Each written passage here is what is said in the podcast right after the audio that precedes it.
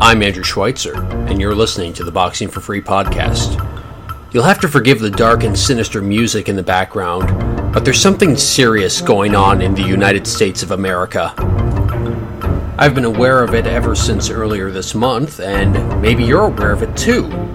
It'd be difficult to ignore since it's making the news all over the place. It's a conspiracy. It's a conspiracy to deprive someone of their well deserved victory, which everyone can plainly see he was on his way to achieving. But the fix was in well before the big night. Everyone was in their place as part of this conspiracy to cheat. Well, don't worry, folks. This conspiracy will soon be unearthed. It involves foreign officials, domestic ones within the United States, who are paid off by those foreign officials who are hiding behind what they call the truth. But, like I said, don't worry, the evidence is going to come out very soon. And this unjust decision will be overturned and. Oh, wait, wait, wait, hold, hold on. Did you think that I was talking about that stupid election between Trump and Biden? I, oh, I, I, am sorry for the confusion. No, I, am talking about Deontay Wilder being cheated by Tyson Fury in the rematch to their uh, fight back in February of this year. Oh, come on. Don't tell me that you're believing all this malarkey that Tyson Fury was the quote unquote better man. You seriously don't think that Wilder's trainer, Mark Breland, was paid off by the Fury camp?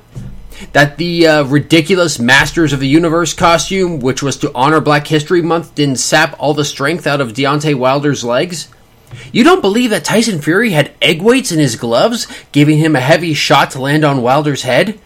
You don't believe that Mark Breland drugged the water Wilder was drinking prior to and during the fight between rounds?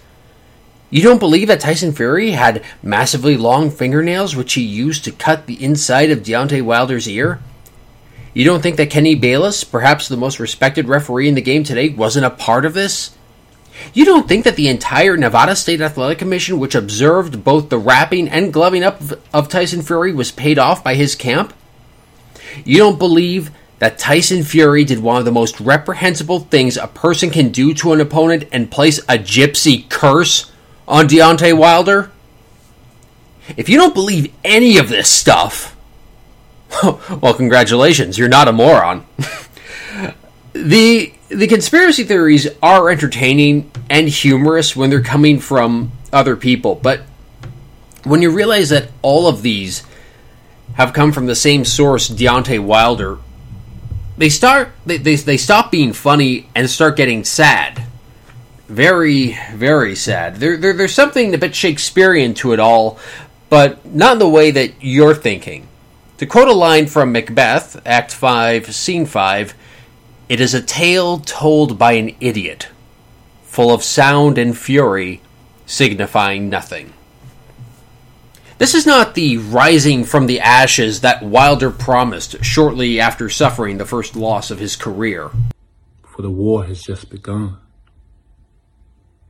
I will rise again. I am strong. I am a king. They can't take my pride. I am a warrior. I'm a king that will never give up. I'm a king that will fight to the death. These are the cries of a baby, a spoiled child being told no for the first time. It's the rambling of a conspiracy theorist trying to make sense of everything despite all the answers being in front of him and anyone or anything who happens to tell him otherwise, well, they're part of the conspiracy too, quite obviously.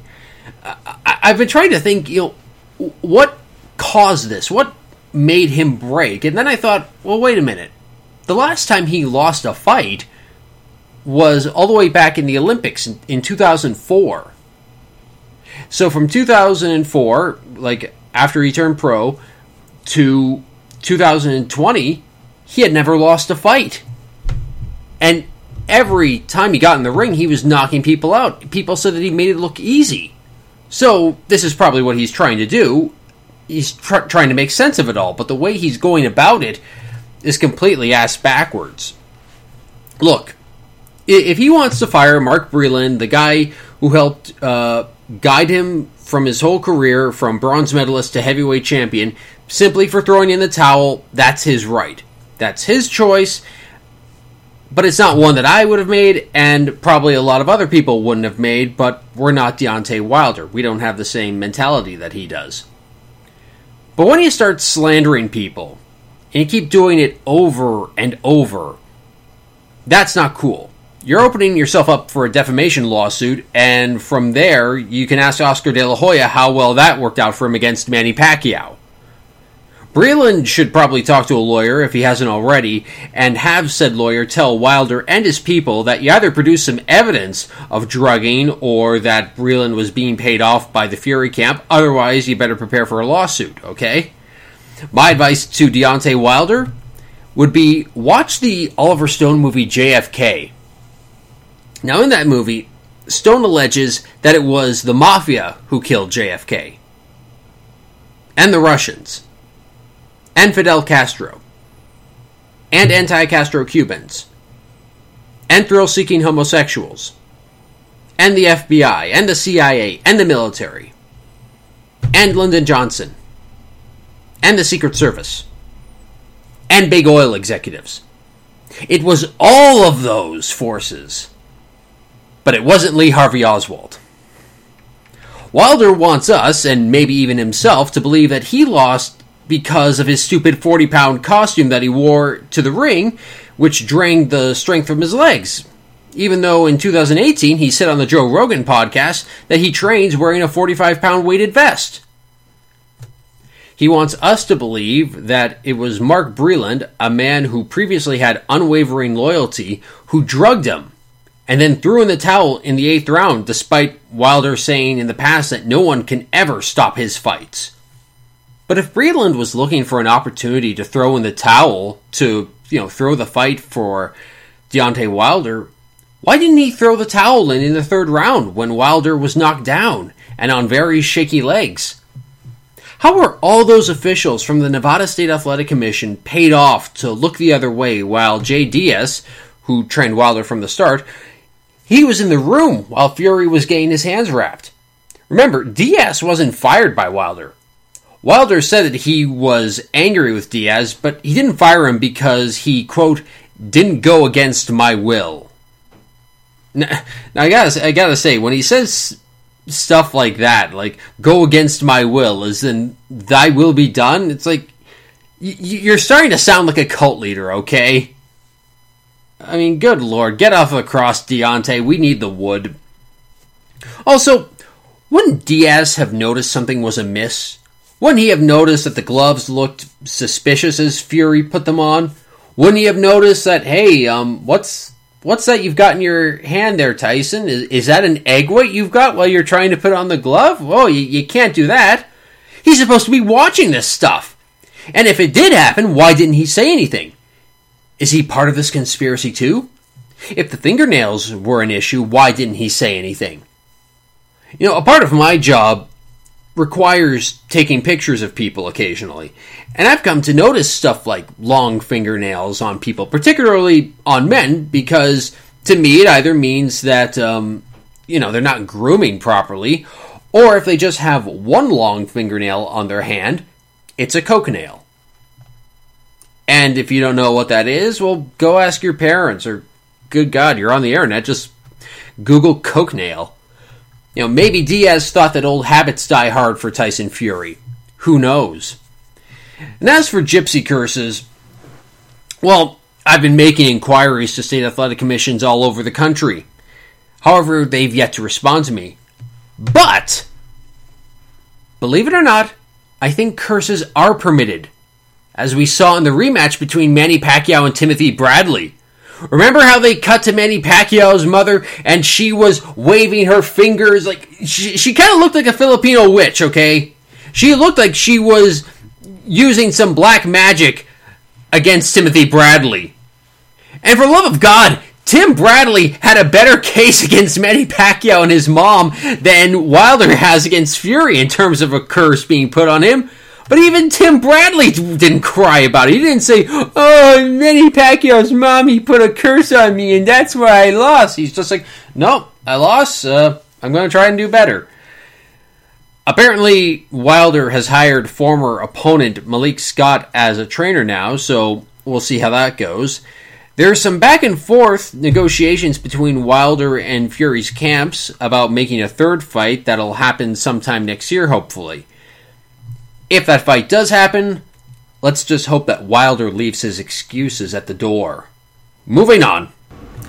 Let me tell you something, my friends. I don't know much about the business end of boxing it's easy for me to assume how things would would uh, work best, but I'm not behind the scenes. So all I can do is assume, and sometimes against my best efforts, as they say in the law, I'm assuming a fact that's not in evidence.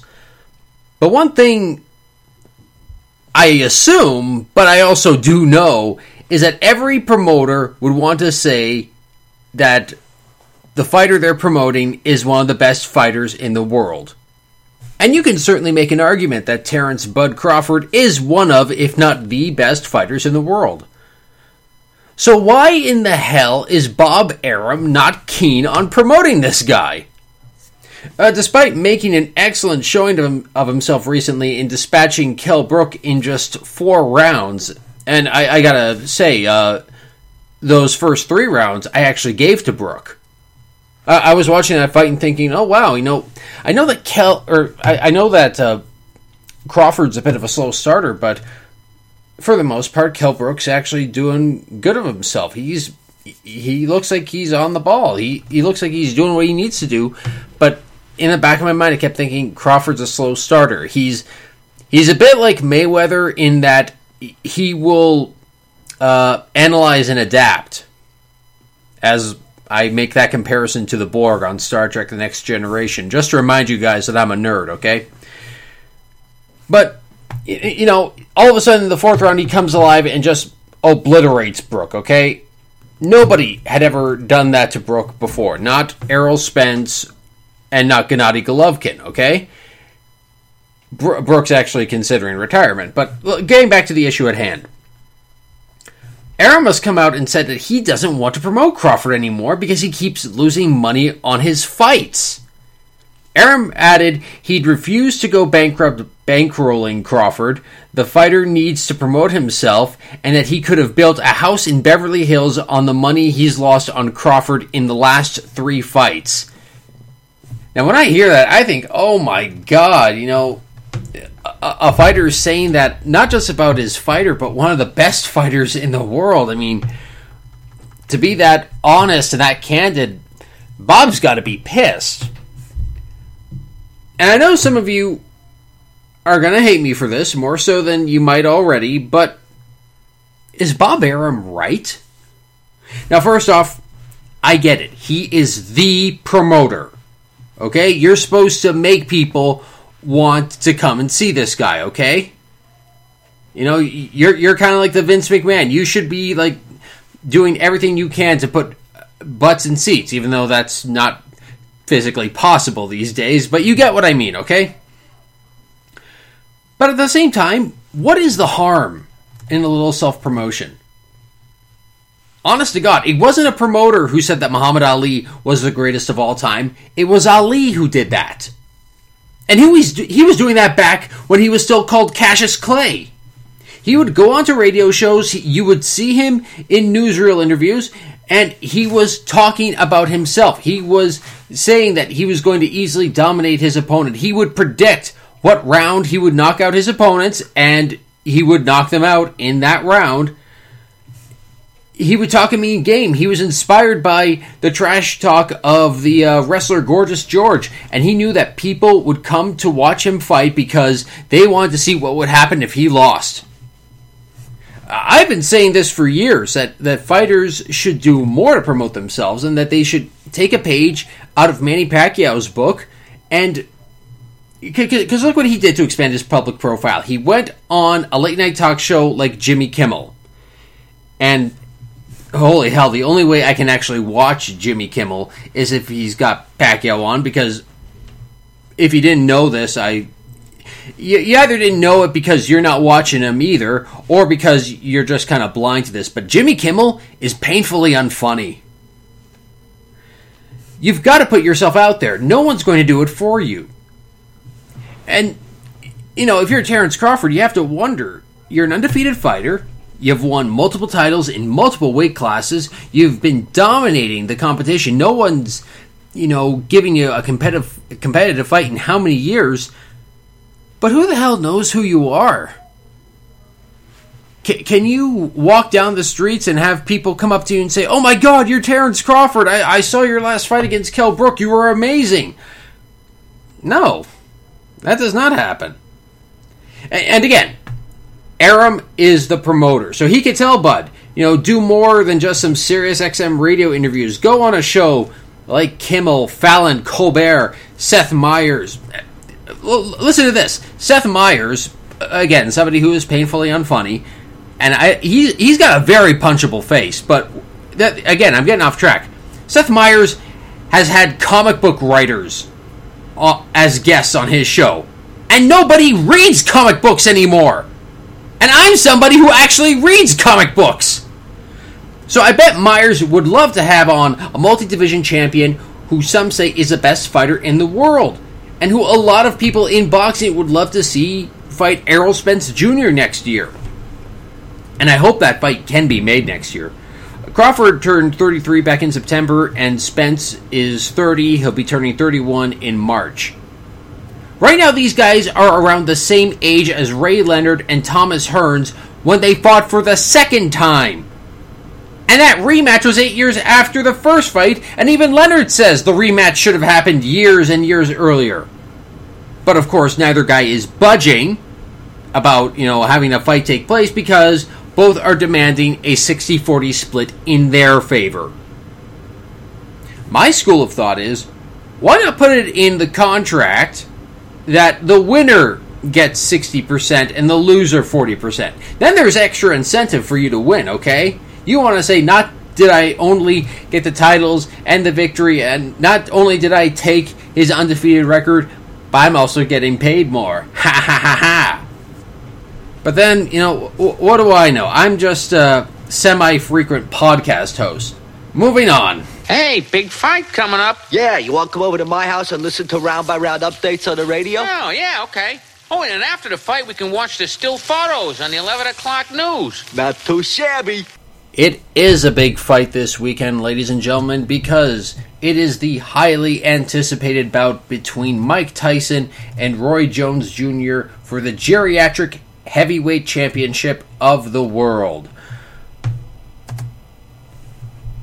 That's this is a state of boxing where this is the most exciting thing that that can happen. But uh, okay, you know what? If, if it's getting people excited, if it's getting people talking about boxing, uh, am I really to complain?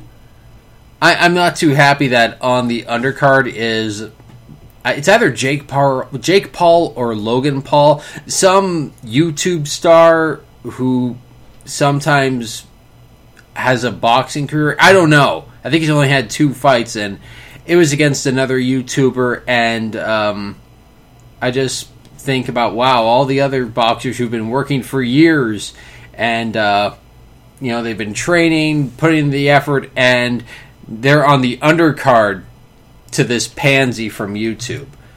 What's even sadder was that I saw Lou DiBella, a guy whose opinion I don't always agree with, but you know I I respect him. I saw him kind of say, "Oh no, this is good for the sport." It's like, "Oh, Lou, Lou, what happened to you?" But either way, Roy Jones Jr. versus Mike Tyson. Okay, let's break down the numbers. Okay, Mike Tyson is 54 years old. Roy Jones Jr. is 51. Mike Tyson has had 58 fights, Roy Jones 75. Tyson's record 50 wins, 6 losses, 44 wins by way of knockout, 2 no contests. For Jones, 66 victories, 47 knockouts, 9 losses. Tyson's last fight was June of 2005. Ty- or Roy Jones Jr.'s last fight was February of 2018. Tyson has a 71 inch reach. Jones has a 74 inch reach. Now, a lot of people are thinking, well, this this could kind of be like Rocky Balboa. You know, that fight was an exhibition. Yes, that fight was also the, the, the whole movie was fiction. What am I saying?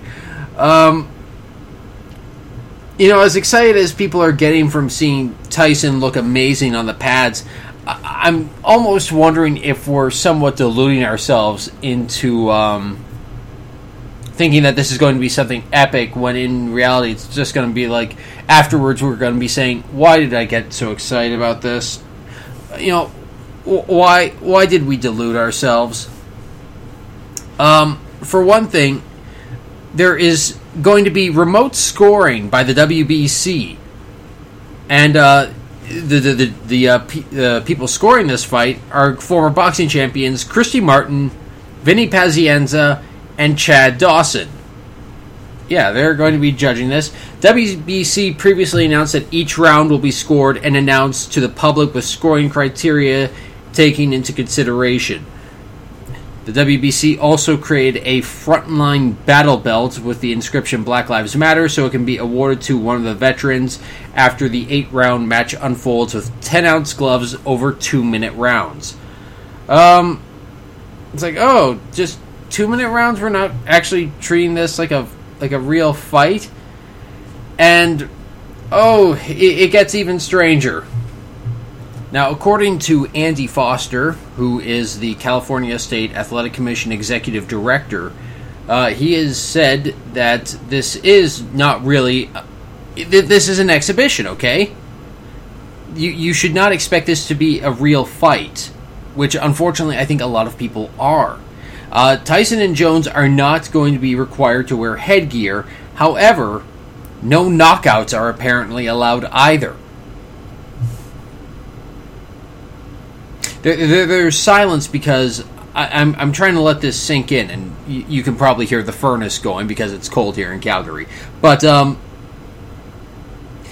we have a fight with Mike Tyson, and you're saying one of the rules is you can't have any knockouts? It's like having a movie with Samuel L. Jackson, Joe Pesci, and uh, who's who's somebody else who swears? Arnold Schwarzenegger. You know, people who who have accents when they swear, it's really funny.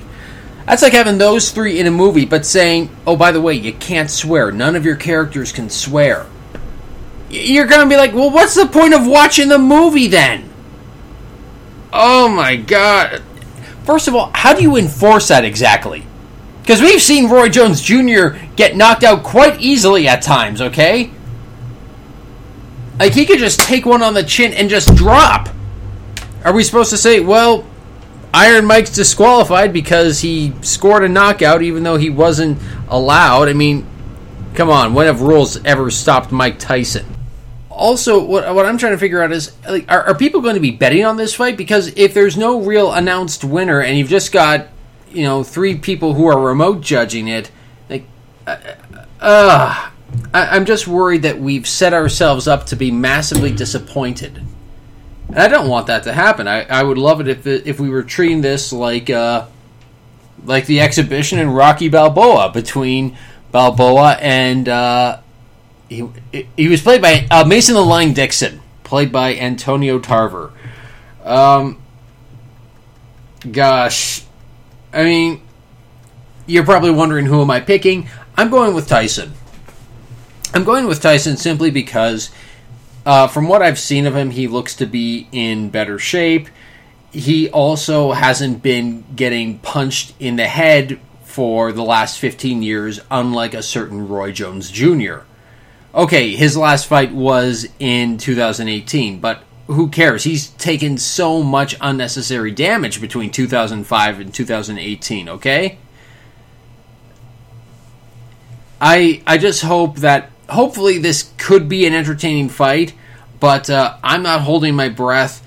And uh, if I do decide to go watch it, I'm uh, hopefully I don't have to pay full price. Okay, I, I really if I can find a bar that'll be showing it, that's great. But I don't know. A part of me is just like, come on, don't suck. Please, please don't suck. And also, don't shame me if I go to a bar and uh, watch this fight in this whole COVID situation. Okay, I work at a pharmacy. I'm exposed to disease every day. And that's just on the uh, bus ride to work, okay? So uh, don't worry, my immune system can handle anything. Mostly anything. Anyway, that's all we have for you this week. We hope you enjoyed the latest edition of the Boxing for Free podcast. You can find us online at www.boxingforfree.com. That's boxing, the number four, free.com. Twitter.com slash boxing for free. Be like Erislandy Lara, Robert Guerrero, Bermane Stiverne, Miller Adzizik, Adonis Stevenson, Glenn Johnson. Wow, that's a lot of famous boxers. And hundreds of others. And follow us on Twitter.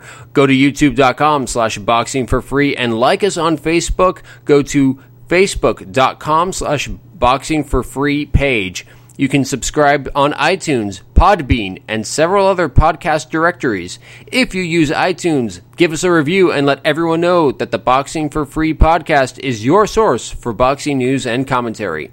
I'm Andrew Schweitzer. Thank you for listening, and we hope you tune in next time. It's a mystery! It's a mystery wrapped in a riddle inside an enigma! The fucking shooters don't even know, don't you get it?